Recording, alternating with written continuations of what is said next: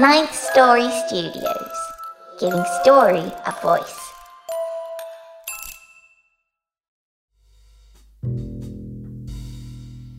You're listening to The Private Collector. Hang on to your hats. Things are about to get weird.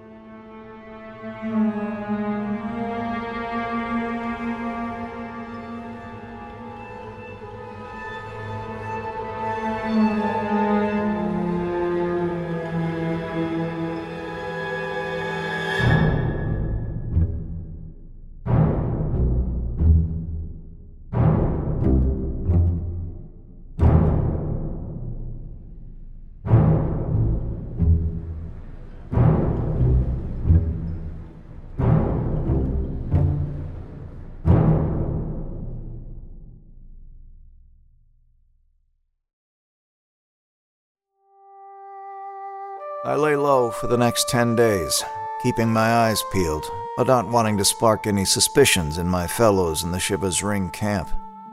I scribbled in my notebook when anybody was around, chewed the fat with the guys, and took a lot of photographs with the little Brownie 127 I'd bummed off a buddy of mine in Manhattan before heading up north.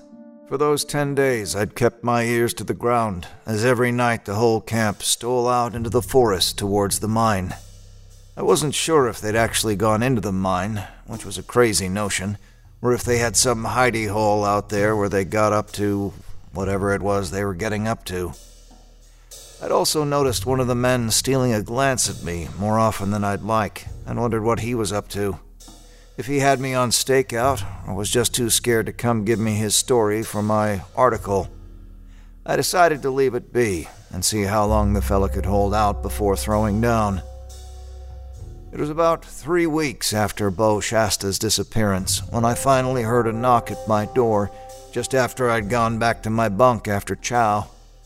I opened the door, and there he was, my bird dog, what had been shadowing me. "Howdy," he said, taking off his hat and letting the snow into my cabin. He was young, about the same age as Bo, and had a light in his eyes that said he was a smart one. "Well, come on in," I said, opening the door enough to let him in. "I don't want to waste my heat, and I'm not of a mind to go out for more wood tonight." "Much obliged," he said, sweeping every corner of the shack with his eyes. "Sit down. You want coffee? I've got some on," I said, pouring myself a cup. "Sure thing, thanks," he nodded, taking the cup in his hands and warming them after pulling off his heavy gloves. "I was thinking maybe you'd want to interview me for your story," he said, with a glance that told me he was counting on it. "Sure thing. You got a good yarn?" I asked, taking out my notebook and dialing the Brownie up to the next shot, hoping this song and dance, and that's just what it was, didn't last long, and the kid would come to the point of his visit. Before he could get a word out, there was an explosion of confused voices and the sound of a bunch of booted feet sloshing hell-bent through the mud and snow outside my door. The kid and I jumped up and raced outside, where all the men were in a swarm in front of the cookhouse.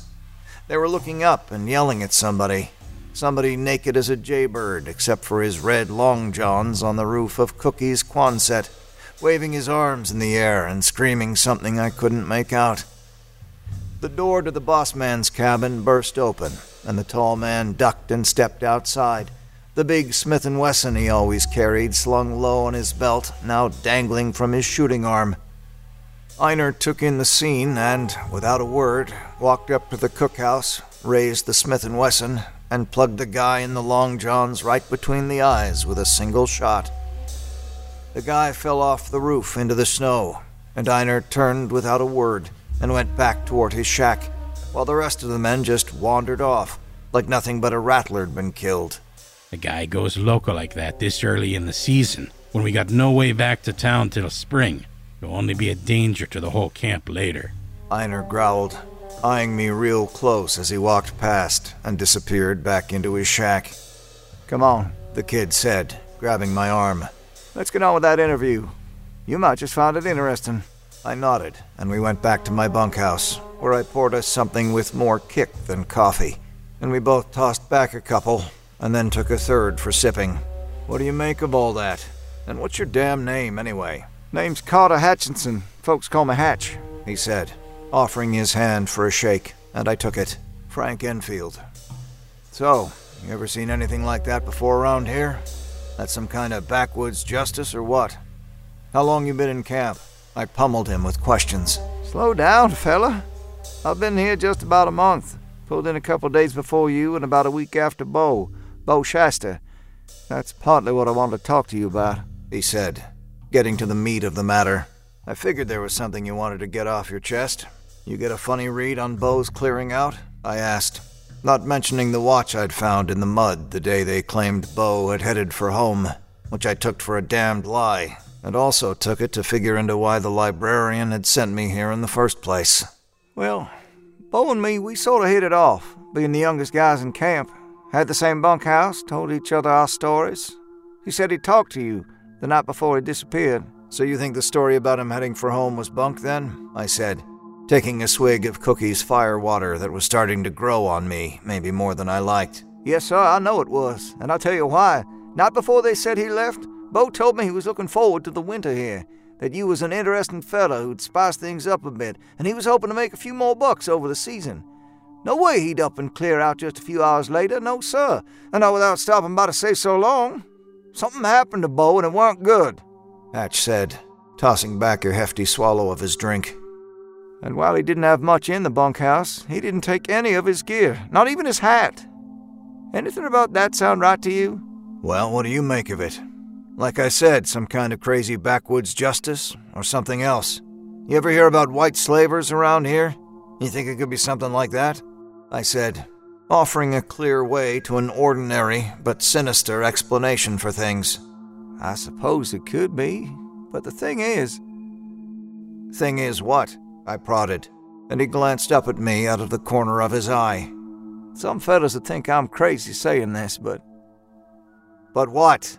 Spit it out, I said, growing impatient and feeling something creep around the edges of the conversation. You ever notice the guys all head out into the woods after dark, after any work of the day was shut down? Yeah, I have. But they never asked me to join them, so I got no idea what they're up to. You been in the mine yourself much, have you? No, never. They keep saying I'm still in training, reading books mostly, about silver. Feels like busy work, stalling for time, I don't know. They've never said a peep to me about what goes on out there at night, though, he said, tossing back the last of his drink. See, thing is, me and Bo used to talk about it. Oh, sure, we heard them all heading out there every night, but they never took either of us. I always guessed it was we was too green or something. Figured maybe they had a bunch of local gals, you know, floozies out there who came in after dark, something like that, maybe. But then finally, Bo told me they was going to bring him out there too. Show him something real special. See if he wanted in on it or not. Did he go? What did he say? I asked, already knowing the answer. Yes, sir, he went all right, went that very night. Thing is, he never came back to the bunkhouse after. The next morning's when they said he'd cleared out before dawn. Some trap had come through and he decided to hitch a ride back to town. Then you don't believe it? Not one damn bit, like I said. Thing is... Yeah? I prodded, feeling the clouds in the room getting ready to break. Thing is, I know they done away with him somehow.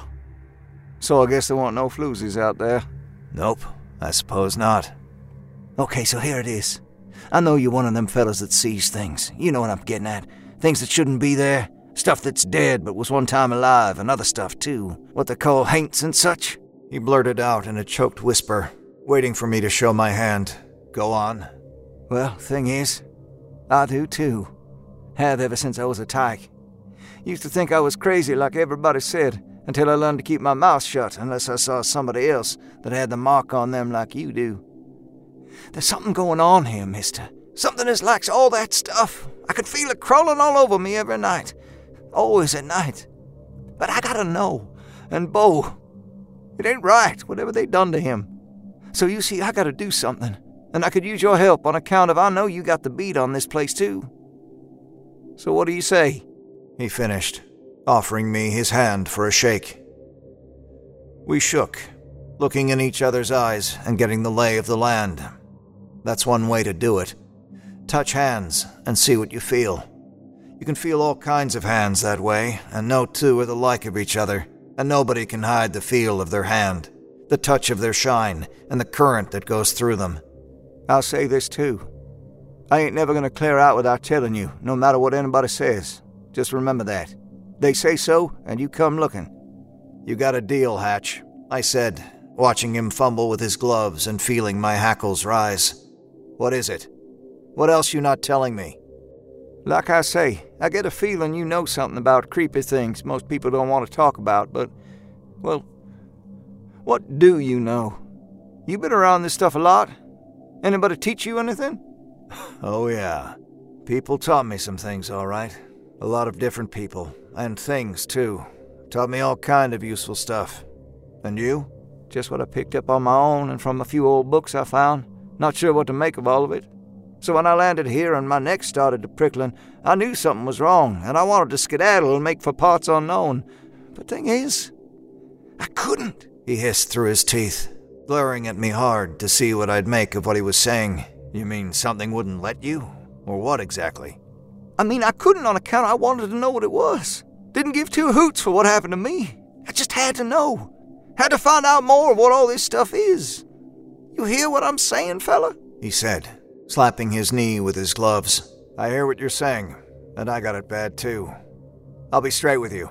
I came here because of what's going on. I was sent by somebody who's been teaching me things, and he's been sending me places that need to get sorted out. So I'm ready to look into this place real hard. Thing is, you ready to help me? Damn right, mister. You goddamn right, he barked with a big-toothed grin and a sigh of relief. What do we do first? Where do we start? Hold your horses there, Buster. First we gotta reconnoiter the scene, share facts and the like. Now, I've been here about a month, laying low and getting my own preliminary look into things, I said, patting my travel kit that had all the goo-gaws and doodads of my trade, tarot cards and shimmy wands and the like. I even had a couple of the Baron's hex lamps in there, and I was glad of it when I realized I'd be making my way down into some damned mine. Now, you tell me what you get off this place before I say anything.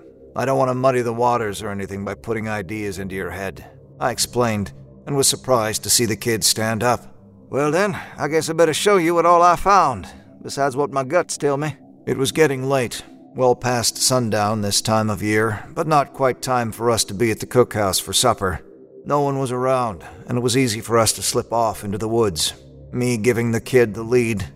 The dark didn't seem to bother him one bit, and ever since my doings with the librarian and that laboratory of his, well, there wasn't much that held me back in the way of the five senses. Up here, the kid said, breaking into my thoughts.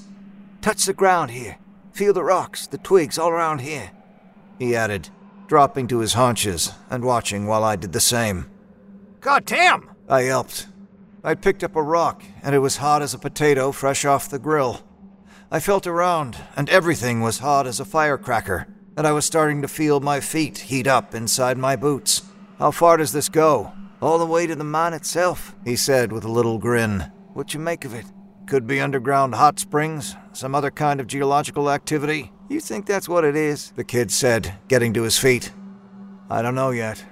There's a feel to the earth when she's grumbling this close to the surface. I've seen it, felt it before. This could be it. Could be something else. What else you got? Late at night, noises in the distance. Not quite singing, but like that, voices. After the men have all disappeared. There's something gone wrong here, and you've got to help me figure it out. I'm damn glad of the help. I thought I was going to be on my own on this thing, and I'm not so sure I'm up to it. On my own, that is, out here, not knowing what these jokers are up to. I figured me and Bo would snoop around, but then he disappeared. Yeah. About Bo, I said, fishing the kid's watch out of my pocket and passing it to Hatch. Ah, jeez, no. That watch was his prized possession. He'd have never left without it, and he'd know in a heartbeat if it ever went missing. Found it in a pool of mud that was a little too red for my liking, outside the cookhouse, I said, gripping his shoulder when I saw him slide deep into himself. Hey, we'll get these jokers. You got my word on that. Go on and keep that watch. He was your friend, and I just met him that one time. Now, you got anything else to show me out here? Could be. If we're lucky, you'll see it. Maybe the weirdest of it all. The mist. There's mist out here in these woods. Comes up whenever there's a sudden change in temperature. No, that ain't it. You'll see what I mean. How come you're trying to throw a reasonable excuse at me for all this stuff? I thought you said it could be things of the unnatural sort. I did, but this is just the way I work. Knock all the reasonable explanations off the table and see what you got left and go from there. The fellow who sent me out here is all the reason I need, but I still gotta do my diagnosis as to the particulars of the thing. See what we're really dealing with. You don't just go in whooping ass and sorting it all out later? Hatch asked, scratching his head, and I let loose a roar of laughter, but had to stop myself, lest anybody heard us out here. Oh, son, I said, wiping a tear from my eye. There's so much out in the world of the unnatural sort, as you call it, and the wrong gun, so to speak, can be your undoing in ways that'll never stop hurting. We gotta know what we're up against before going in a blazing hellfire and damnation. I got my suspicions. I've done some looking into things. Now, where'd you see this mist? Hatch's arm shot out and pointed. Speak of the devil. Now what do you make of that? All I could do was shake my head. A thick carpet of Thule fog lay spread out ahead of us between the trees. The stuff that comes in around dusk and lays on the ground no more than knee-high. I've always kinda liked it. Made for an atmosphere I found amenable to certain trains of thought. This stuff wasn't like any Thule fog I'd ever seen. As soon as we stepped into it, the stuff broke up and skittered off in hundreds of snake-like slithers, like maggots running for cover and disappearing into the ground. I jumped back, seeing no more trace of the stuff anywhere. So you think that's natural, do you? Not likely. But I need to see it all and tie it in with what I know on my own. I got enough to go on. Now we better get back before the men start heading back to camp from the mine. Sun's up before long. We headed back to our tents, and I'm sure the kid didn't get any more shut-eye than I did. What I did, though, was get out my shimmy wand, the kind that points in the direction of bad news of the occult variety. Sure enough, it almost ripped itself out of my hands as it got a sharp bead on the direction of the mine, then just lay there in my hand, trembling like it was about to explode. No way that wand would act like that if it was just hot springs down there, or anything else of the earth-raising cane from below. Thing was, though, there was nothing more I could do without a close-up and a hands-on, and that meant I had to get into the mine. Fortunately, it was winter now, and the mine would be empty during the day, with the only activity springing up down there after dark when the camp cleared out. So daytime was when I'd need to do some reconnaissance. Lying there, staring at the ceiling of my bunk, I thought about another thing I'd noticed but hadn't mentioned to the kid. I'd been here over a month now, and in the last few days there'd been a change in the men that made my hackles rise. You didn't hear those raucous card games and the roaring laughter of men in their cups late into the night anymore, and the cookhouse was a place of silence and foreboding, unlike how things had been when I'd first rolled into Shiva's Ring. Cookie said there was a pox in camp. Guys were laid low in their bunks, and I'd best do the same if I knew what was good for me. It seemed more of a threat than a warning, but he'd grinned his broken-toothed grin, and I just nodded. I didn't see most of the men, and Cookie and Einar were thicker than thieves, always talking low among themselves, then breaking apart if Hatch or I happened by. I didn't like it, but I kept my cards close to my chest for the time being. I could tell the kid was spooked, but it was good for him to be on his guard. The biggest change had come over the boss man himself, Einar Bjornsson, and I kept my eye peeled for him wherever I went, not wanting him to come up on my blind side or from behind. It was a spidey thing. Always more than a head taller than me, he seemed even taller now, gaunt somehow, like the life of a man working outdoors all his life had been siphoned out of him. Maybe it was because he'd lost weight, a lot of it, but still, he seemed to have gained a few inches in stature where he'd lost the pounds. He was quick and furtive, too, always looking around like he expected something to happen, like a man on the run instead of the fellow who ran the joint. He never smiled anymore, either, never gave a tip of the hat and a nod as you passed by. He was like a man in the clutches of an opium jag, but I'd never got the sense of that being in camp. and I knew the hooch cookie stewed up in washtubs out back was rot gut, but it was still just booze. I knew things were speeding up here. I still didn't know exactly what was going on, besides something the old gods of land and sea took a mighty exception to, and they were coming to a head. 3 more men disappeared from camp one night during a time when I was told repeatedly there was no way off the mountain till first thaw and the return of the logging and supply trucks. I didn't even bother to wonder, and just nodded when I was told they'd cleared out in the middle of the night. There was a whole lot of clearing out in the middle of the night going on, and I just didn't think it had anything to do with hitching a ride into town. Now what sane fellow would believe that? Hatch said everybody'd been in camp longer than him, but none of them, except for Einar and Cookie, was old-timers. Then came the cadence vibrating of the ground beneath the camp every night, only at night, so I knew it was nothing to do with the doings of the earth itself, not in any normal sense, as you'd think was wholesome anyway. That kept up for a few days until damn near daybreak, about the time the men started wandering back to their tents. A couple of nights after all that started in, Hatch was in my cabin playing cards, as more of a ruse than anything, when the door burst open without a knock, and Cookie stood there glaring down at us. "Preacher's in camp," he barked at the kid, stabbing a thumb over his shoulder toward the door. The kid just looked at him. "Preacher?" he asked, turning to me. "Yeah, the preacher. You gotta come meet him. We all gotta go listen to his sermon. He doesn't come through but every so often, and we all gotta go. Einer's rules. Now come on," he said, turning to leave. Hatch stood up and grabbed his coat and hat, and I did the same. "No." Cookie turned and hissed sharply. "Not you. Not your turn. Gotta earn your rights to hear the preacher. Kid's been here longer than you. His turn now to get the preacher's blessings. You stay put." Hatch just looked at me and I nodded, hoping he'd know I'd follow close on by as soon as they left. Though how was I letting that kid out of my sight? And just the way the grizzled old cook had mouthed the words, "the preacher," made my guts howl. As soon as they'd left, I got into my coat and hat and slipped out into the night, knowing where they were headed. The mine.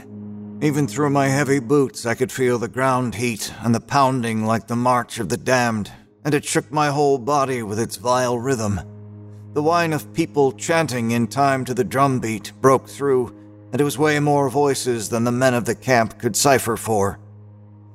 Whatever was going on down there, I knew it was old time, before humans started messing with things unseen. I also knew it wasn't a thing of nature, not any nature I was familiar with. Woods and forests, deserts, the oceans, alien to us humans as they may sometimes be. Hell, even the snowlands around these parts didn't seem to cotton to what was going on down there in the earth, and I knew it wasn't old earth magic firing off neither. Even volcanoes got a nice wholesome purr to them. But old Frank Enfield had 2 charges here. One was doing the librarian's bidding like always, and I knew if he had me on the case, it was something important to the scheme of things in the big picture, see? And the other thing I had in mind to look after was the kid, Hatch. I wasn't letting him slide into perdition on my watch, not if I could help it. Naturally, as a bonus, there was my own damn curiosity and hankering after the truth of the matter, and that wouldn't be quenched until either this thing was finished off, or old Frank Enfield was. I looked up, startled to hear 1,000 birds take flight and tear through the trees like they was all of a mind. Then there was dead silence, except for the chanting that every bone in my body screamed out against. Birds don't just fly off in the dead of night without a damn good cause. There was a whole lot of rustling, too, as a stampede flooded out of the trees toward me. I just stood my ground, as there was nothing else I could do as deer, elk, moose, ground animals of every size, shape, and description, and some cougars, too, and a mess of wolves all flooded past me together as a tribe, and I supposed in these circumstances they were, and I was of that same tribe right along with them, except I couldn't make off for high ground and safety with them. Then they were gone. I sloshed through the deep slush of mud and melting snow toward the mine, and looked down at the ground in horror. It was alive. oozing and crawling with every sort of worm and bug imaginable. Even snakes were slithering out of their holes, all moving in clear, straight ranks away from the mine, in the same direction as the animals had fled. Everything alive was beating a hasty retreat. I felt I was being watched from the trees behind me, and turned to see a couple dozen bears standing up on their hind legs, staring at me, their noses in the air, twitching as they looked from side to side. Then they dropped to all fours and bounded away double time. Then I knew I was finally alone with what was waiting for me in the mine, deep down inside old Shiva's Ring. Before leaving my shack, I'd of course thought ahead, as I do, and grabbed a few things I figured I'd need, things a bit more out of the way than a flashlight. Martine had sewed me up a 2-bag leather pouch filled with powders and such to be mixed last minute. I had a shimmy wand jammed in my waistband like a 45, and one of the Baron Samdi's hex pots that would give me all the light I needed should the flashlight fail. I like to stick to ordinary gear until the last minute or need demanded. I also had a jar of the Baron's own special mix that I had no plans to dip into unless I absolutely had to, but I never went anywhere on the road without it. I knew it would take out anything that was alive, in the usual sense of the word, and most anything else, too, in the adjacent crossroads in all directions beyond that. But there was a price, and it was only a one-time batch. If I wanted any more, I'd have to go straight to the Baron and plead my case. I like to keep those visits few and far between. There was a price there, too. Always was, and I'd been saving this batch for a good while, and hoped to save it for a good while longer. But I had it if I needed it. Always take what you might need. That's my motto. As I got closer to the mine, the whole picture of things started to crumble. For one thing, the narrow-gauge tracks that ran into the mine to carry out ore and debris were nothing but a wreck. Not just because it was winter and wasn't in use right now. It was all busted up and overgrown. The ore carts were all tossed to the side, rusted out and smashed up. There was nothing here in the way of gear and equipment that had seen any action in years, probably even decades. There was no mining going on here at Shiva's Ring. When I set foot through the mouth of the mine, everything slid sideways, and I knew I was smack dab in the middle of the other side of things. It was hot in here, too, hot enough for me to slip out of my fur-lined parka. I shined my flashlight on the walls and did a double-take. The tunnel was a deep ivory-white maw, covered over thick with sigils I didn't recognize, and star designs, and other things I didn't want to wonder about too hard. And the whole place looked more like a jujued-up gullet of something big than any mine. I put my hand out and ran it along the wall. It was warm, softer, too, than I'd expected, and was vibrating like everything else to the cadence of that chanting. I sidestepped my way into the tunnel, hugging the wall, but careful not to actually touch the thing. I opened up the sack Martine had done up for me to start my line of juju dust and the other stuff, one of Maurice's mixes he did up every year at Mardi Gras, trailing behind me. I looked back every now and then to make sure it was still visible, glistening there like the trail of some rainbow snail, and it gave me a sort of comfort I hadn't realized I was looking for. The tunnel finally veered off sharp to the left, and then down a steep ramp, all of the same densely carved ivory-looking stuff with broad, shallow steps. It was really quite grand by the looks of it, even though I knew for dead certain that this place meant me true and permanent harm. The tunnel widened suddenly onto a mammoth cavern, a thing of such proportions that it could only have been the product of some ancient volcanic heavings in the earth, back in the times long before humans came and started dotting the countryside with their modest little hovels, huts, and lean-to shacks. The whole cavern looked like some monstrous cathedral, and was covered in the same weird etchings, with the ceiling towering better than 100 and more feet over my head. It was the back wall of the cavern that really caught my attention, and I looked back to make sure my juju trail was still strong behind me for when the time came, because it couldn't let me down. I killed my flashlight and pulled out the Baron's hex lamp, and watched it burst into a fine, healthy glow that further warmed my resolve. I walked up to the lip of the cavern, not trying to hide my presence anymore, and beheld the splendor of a thing I could not name. The long stone ramp winding downward toward the spectacle was lined with bodies, lots of them, done up in yellow linen wrappings for burial and covered over with the same renderings, sigils, and drawings as the walls and floor of the tunnel. No wonder the men had been disappearing from camp. Somehow Cookie and Hatch had given me the slip. They were nowhere to be seen, but there'd been nowhere else for them to go after I saw them enter the mouth of the mine. The back wall, from floor to ceiling, so far above my head it seemed lost in the carved stone above, was a marvel I'm hard put to describe. There was a massive throne that seemed to be chiseled out of a block of solid gold that filled the entire back wall, floor to ceiling, but it was a fine yellow gold, as was the massive, crowned figure that sat regally on that throne, himself seemingly carved from the same gold. But the thing was, he was alive, at least in some manner of speaking. His arms gripped the sides of his throne, and I could see ropey tendons and veins pulsing. His eyes, blue, sightless orbs, gazing upwards in some kind of fiendish ecstasy that made Spidey want to drag me back up the tunnel and out into the clean, fresh air. Atop the figure's head was a tall, high crown with spires like a Gothic cathedral, and the tallest of them scraped the top of the cavern as the massive head moved slightly, and the creature breathed and sighed amidst the chanting that was now a deafening cacophony. But who was chanting? There was nobody here except for a bunch of wrapped-up mummy-like corpses and the fully naked figure on his golden throne, golden robes thrown back and trailing over the ground.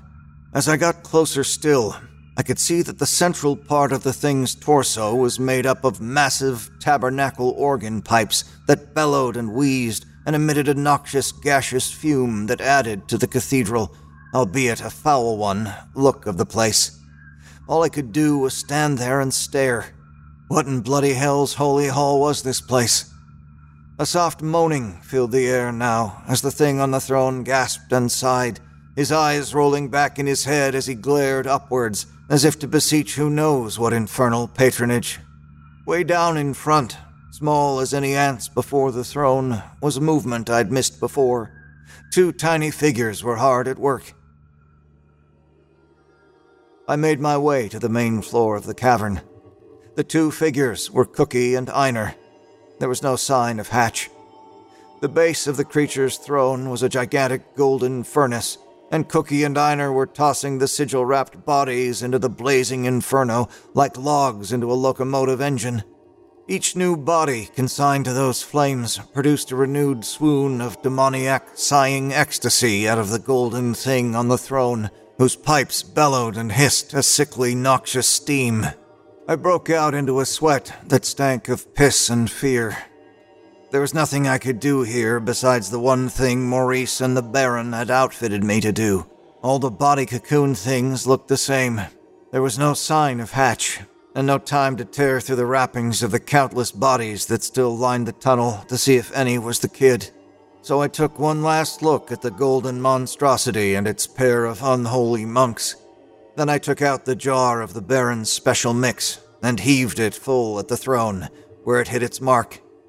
After that, I ran like shit back to the opening of the mine, after emptying Martine's bag of the rest of its contents into the cavern.